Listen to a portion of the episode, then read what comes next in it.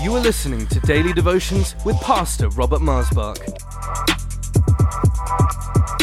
We believe that these devotions will encourage and strengthen you. So tune in, connect, and be blessed. For any more information, please visit us online at lifechurchuk.org. Welcome to Life Devotions, and thank you for joining me today. Sexual purity is the title of this devotion. I want to start from 1 Corinthians chapter 6.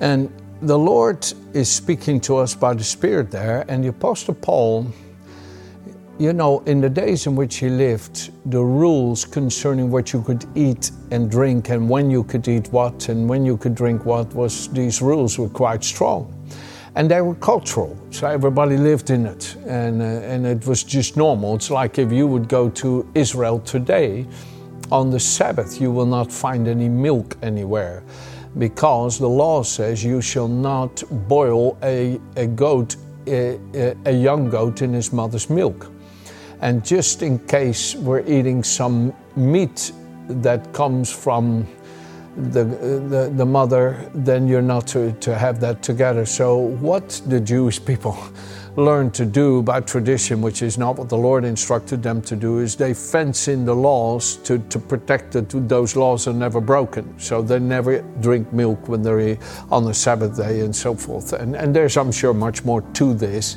than I'm just giving a simple little. But in other words, there were dietary laws that they lived by, was my point really. And the Apostle Paul uses this to make his opening point here in 1 Corinthians chapter 6, starting at verse 12, okay?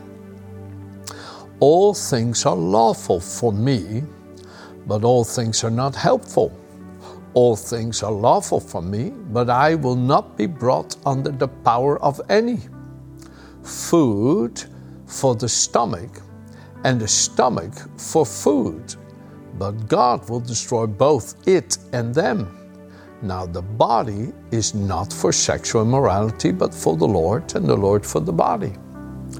So he says, when it comes to food, I could really do whatever I want to, but I will not be brought under the control of any of these things.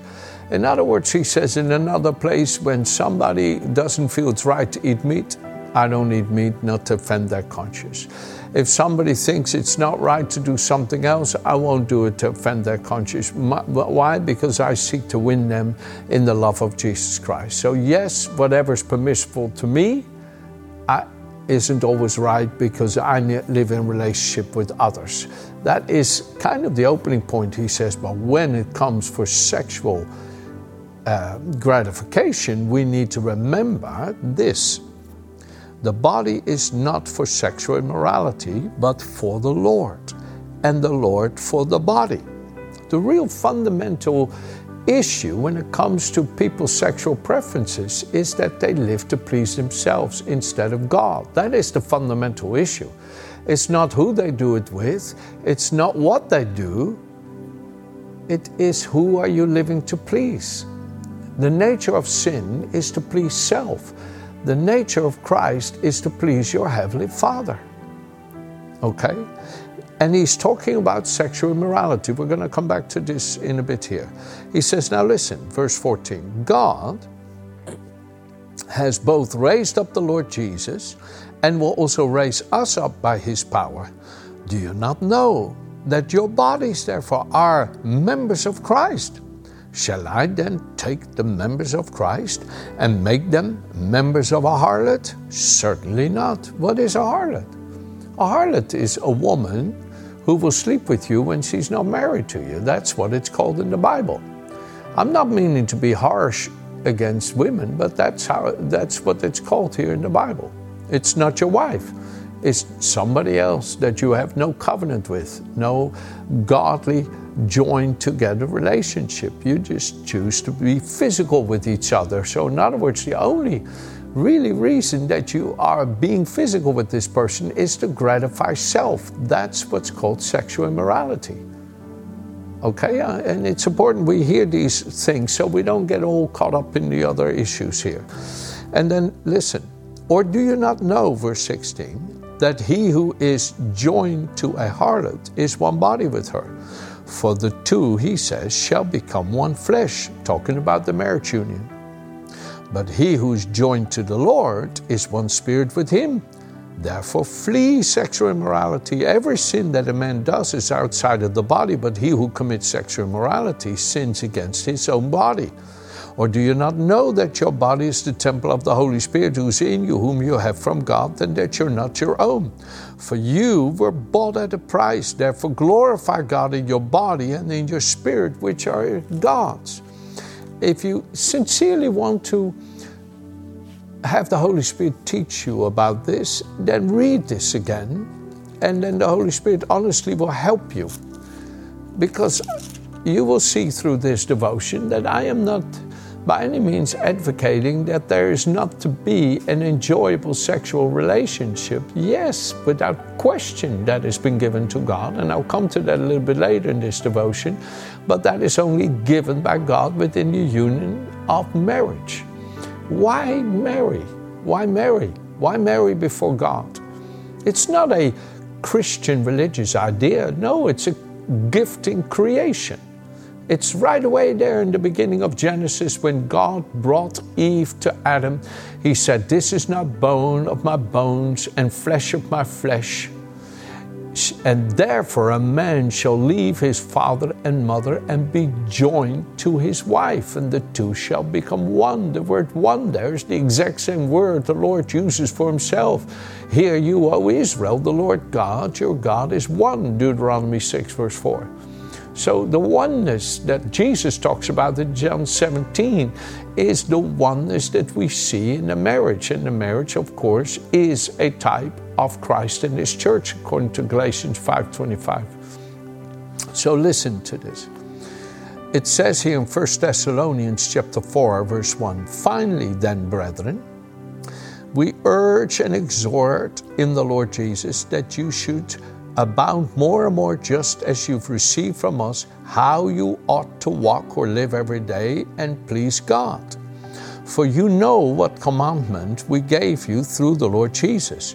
For this is the will of God, your sanctification, living holy unto God.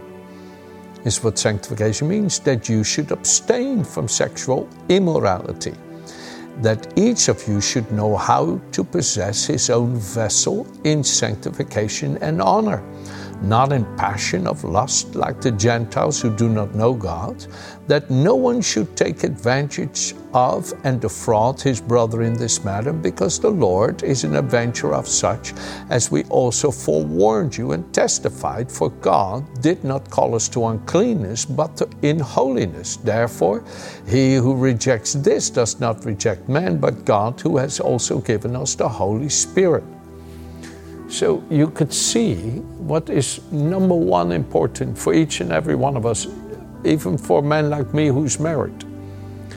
I give my body to the Lord to be the temple of His Holy Spirit. And that is my first and foremost joy in living to please my Father. That my body is the temple of His Spirit, that it's the vessel of the treasure that I spoke to you about yesterday. But then listen to this. This is Hebrews 13, verse 4 in the Amplified. Hebrews 13. Let marriage be held in honor and esteemed worthy, precious, of great price, and especially dear in all things.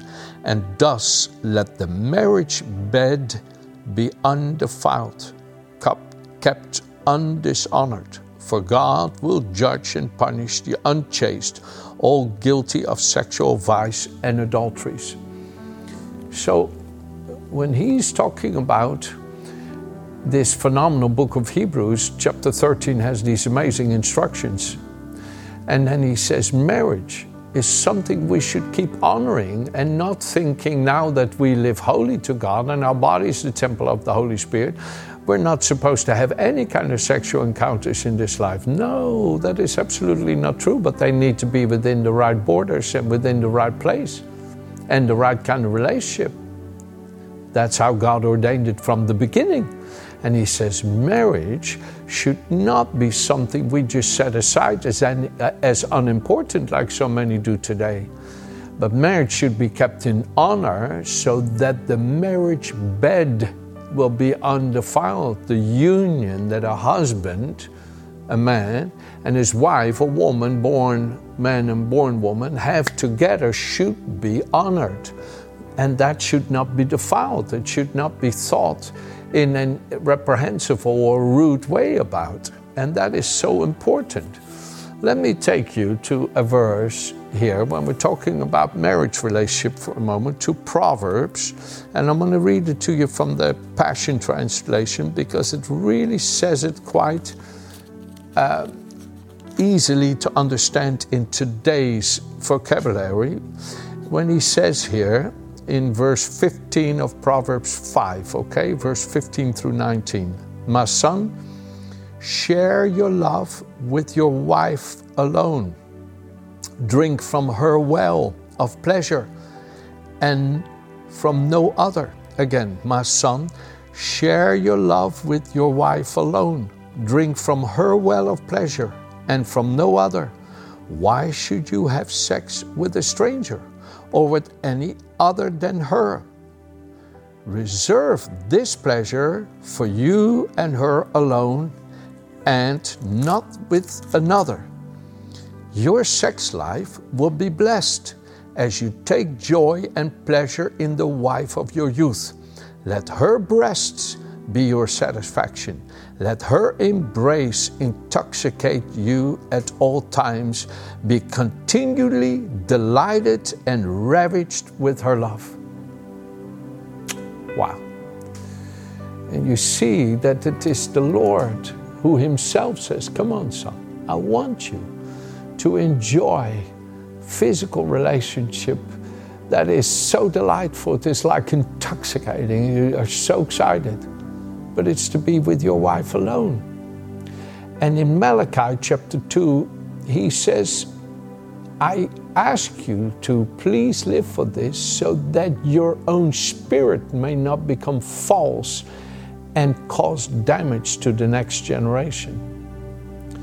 When you allow your heart not to be true to your wife as man or to your husband as a woman, but you allow it to be adulterated by the worthlessness and falsehood that is presented in this world in the enticing pleasures of ungodly sexual exercises, then it defiles the marriage bed. It defiles your heart's commitment and joy and delight in your own spouse. I, I tell you the truth, this is more important actually than we realize, you know. That God really wants you to have joy in your own marriage. And He wants you to believe that. And if you maybe, for whatever reason, at times have to wait for it, wait for it with sweet faith in your Heavenly Father that He will bless the fountain of your marriage with your spouse. And that you will enjoy each other physically and have a wonderful relationship, and that marriage is something to be so highly honored and the marriage bed undefiled because you're one flesh together. In other words, there is nothing that you physically share together that makes it wrong. No, you can enjoy each other and be happy together without being afraid that there's something wrong about it. No, it's not sexual immorality when there's marriage, but that is a gift of God in creation. I love what it says in Ecclesiastes 9, verse 9. Oh, I, I mean, these scriptures actually are are so important for us to be reminded of because sometimes you know the, the people can forget that God has promises that He has awaiting for each couple. Live joyfully with the wife whom you love all the days of your vain life, which He has given you under the sun all your days of vanity, for that is your portion in life and in the labor which you perform under the sun. Wow. This is what God has given you to be able to enjoy your own life. And I pray that the Holy Spirit causes you to be tender hearted when it comes to your physical relationship and that you're not crude or harsh. I find it hard to believe that some men can be so unkind to their own spouse when it comes to their own personal gratification. And I want to encourage you let the Holy Spirit grant you repentance of such attitudes and behaviors so that you're courteous, respectful, friendly. You know, the Bible says what makes a man attractive to a woman is kindness. Kindness. Kindness means benevolence, it means unconquerable goodwill. Unconquerable goodwill that you have this, this kindness and goodness about you that makes you so attractive that there is no fear for intimacy. So listen in closing. Husbands, 1 Peter 3, verse 7. Likewise, dwell with them, with your wife, with understanding, giving honor to your wife as to a weaker vessel, and as being heirs together of the grace of life, so that your prayers may not be hindered. Many times men don't have much of a Holy Ghost prayer life because they don't have much of an honest, clean, pure, sweet love for their spouse. And you may not realize it how much God watches you, as it says there in Proverbs 5 and weighs all your motivations towards your spouse. And when your heart is found good towards your spouse in your physical desires for each other, how God's anointing will be upon your prayer life. And so I pray, would you please think about some of these thoughts? And I know that's a lot to take in. And I understand not everyone watching this devotion is married, so you may say, but yeah, but Pastor, I'm not married. God will give you grace for whatever state you're in in this life. And He will carry you through and give you the ability to live in such a way that you live to His praise and glory, no matter what the challenges you face physically, emotionally, or in your desires. And I know this through experience that God's grace that He gives us richly through Jesus is more than sufficient, no matter what we're challenged by. Have a good day.